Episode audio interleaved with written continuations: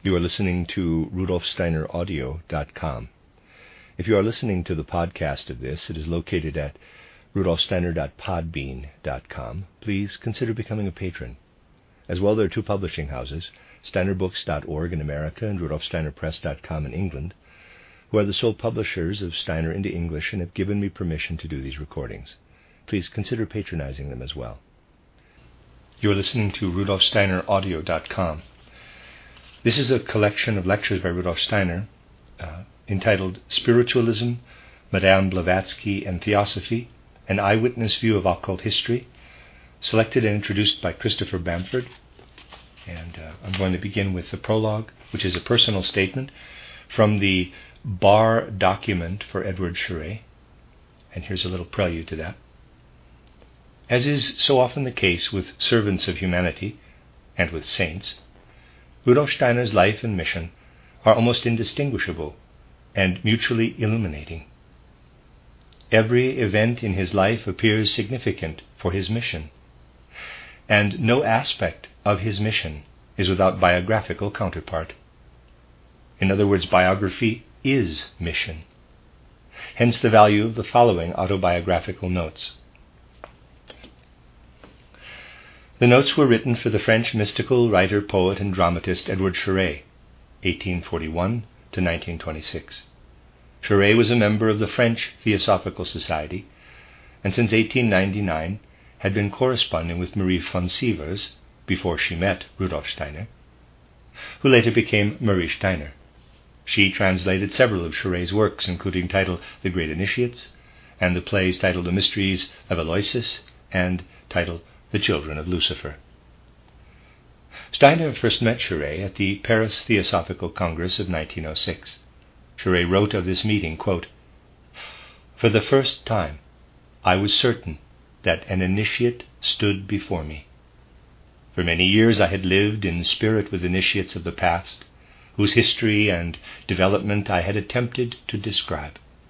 Here at last one stood before me on the physical plane. Steiner and Schuré became friends and co workers. Thus it was that Steiner visited Schuré at his home in Barr, Alsace, from September 5th to the 12th, 1907. Schuré was planning to write a major introduction to the French translation of Steiner's title, Christianity as Mystical Fact. To help him with this, Steiner gave a talk every evening. He also wrote down these notes, which were perhaps also notes for the talks that he gave. Schuré and Steiner remained friends until forced apart by the politics of the Great War. They reconciled in 1922. The document is extraordinarily rich, with every sentence deserving amplification and commentary. All the strands that Steiner wove into his theosophy are represented. Section 1 by Rudolf Steiner. My attention was drawn to Kant at an early age. At 15 and 16, I studied Kant intensively. And before going on to college in Vienna, I had an intense interest in Kant's early 19th century Orthodox followers, who have been completely forgotten by official historians of thought. In addition, I immersed myself in Fichte and Schelling. During this period, and this is already due to external spiritual influences, I gained complete understanding of the concept of time. This knowledge was in no way connected with my studies and was guided totally by my spiritual life. I understood there is a progressing evolution, the astral occult, which interferes with the progressing one. This knowledge is the precondition of spiritual clairvoyance. Then came acquaintance with the agent of the M master. Then came intensive study of Hegel. Then the study of modern philosophy as it developed from the 1850s onward in Germany, particularly the so called theory of knowledge in all its branches. I did not meet the M immediately, but first an emissary who was completely initiated into the secrets of plants and their effects, and into their connection with the cosmos and human nature. Officially, I studied mathematics, chemistry, physics, zoology, botany, mineralogy, and geology. From early 1880 onward, I started to work on Goethe's scientific studies. I wrote introductions to Goethe's botany, zoology, geology, and theory of color. Theosophical ideas can already be found in these introductions, clothed in philosophical idealism. They deal also with Haeckel. My 1886 title, Theory of Knowledge, is like a philosophical continuation of these introductions. In all this, the public display of esoteric ideas was out of the question, and the spiritual forces standing behind me gave me only one piece of advice quote, everything in the guise of idealistic philosophy. The first contact with theosophical circles in Vienna at the end of the 1880s had no outward consequences. In my last months in Vienna, I wrote a little publication titled Goethe as Founder of a New Science of Aesthetics. Then I was called to the Goethe and Schiller Archive in Weimar, which was founded at the time to edit the scientific writings of Goethe. My next aim was to present the foundation of my world conception in purely philosophical terms. I did this in two books titled Truth and Knowledge and titled The Philosophy of Freedom, also translated Intuitive Thinking as a Spiritual Path. Then the Nietzsche episode occurred. For a time, I was considered to be the most uncompromising Nietzschean. 1890 to 1897, I was in Weimar. In 1897, I went to Berlin to edit the Magazin für Literatur. My next task was to bring a spiritual current to bear in literature. Gently and slowly, I guided it into esoteric paths. In the meantime, a connection with the working classes had been established. I became a teacher at the Berlin Workers' Educational Institute. I taught history and the natural sciences. Eventually, in harmony with the spiritual forces that stood behind me, I could say to myself, quote, You have provided the philosophical foundation for a world conception. You have shown your understanding of current directions of thought by treating them only as someone who fully supports them. No one can, therefore, say, subquote, this esotericist speaks of the spiritual world because he is ignorant of the philosophical and scientific developments of our time. Close subquote, close quote. By this time I had reached my fortieth year. Before this age, no one may present himself or herself as a teacher of esotericism in the sense of the masters. Every instance of someone teaching earlier has been an error. Part 2 In the early part of the 15th century, Christian Rosenkreutz went to the East to find a balance between the initiations of the East and the West. One consequence of this, following his return, was the definitive establishment of the Rosicrucian stream in the West. In this form, Rosicrucianism was meant to be a strictly secret school for the reparation of those things that would become the public task of esotericism at the end of the 19th century, when material science would have found a provisional solution to certain problems. Christian Rosenkreutz described these problems as 1. The discovery of spectral analysis, which revealed the material constitution of the cosmos. Number 2. The introduction of material evolution into organic science. Number 3. The recognition of states of consciousness different from our normal one through the acceptance of hypnotism and suggestion. Only when this material had reached fruition in science were certain Rosicrucian principles from esoteric science to be made public.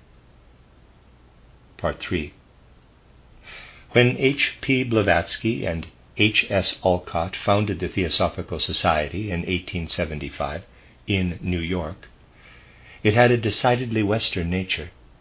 Titled Isis Unveiled, in which Madame Blavatsky revealed a large number of esoteric truths, has just such a Western character. But it must be said about this book that it often presents the great truths of which it speaks in a distorted or even caricatured way.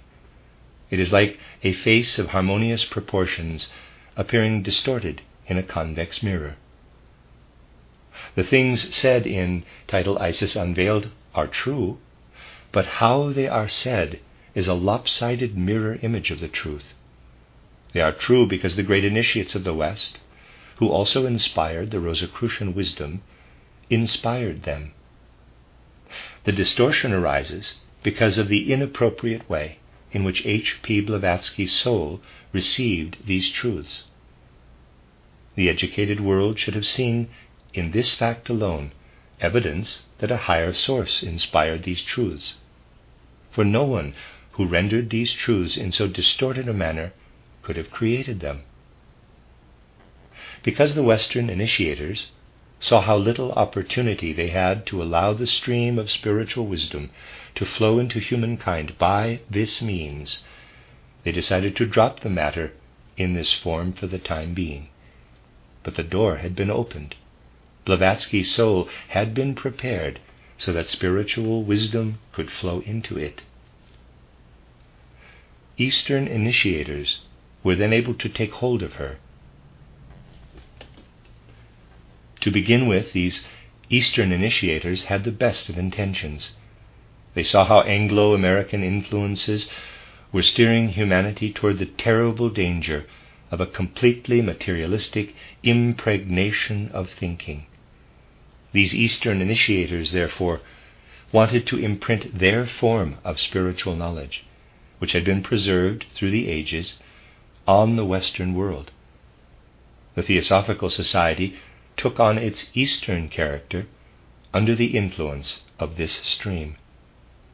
The same influence inspired Sinnett's title Esoteric Buddhism and Blavatsky's title The Secret Doctrine.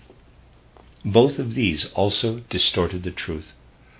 Sinnett's work distorts the high teaching of the initiators through an extraneous and inadequate philosophical intellectualism, and Blavatsky's title Secret Doctrine does the same because of her chaotic soul. The result was that both the Eastern and the Western initiators withdrew their influence in increasing measure from the official Theosophical Society, and the latter became the arena for all kinds of occult forces that distorted the great cause. There was a short phase when Annie Besant entered the stream of the initiators through her pure and elevated mentality, but this phase came to an end when Besant gave herself up to the influence of certain Indians who developed a grotesque intellectualism derived from certain philosophical teachings, German ones in particular, which they misinterpreted. This was the situation when I was faced with the necessity of joining the Theosophical Society. True initiates stood at its cradle, and that is why it is at present an instrument of current spiritual life, even if subsequent events have resulted in certain imperfections.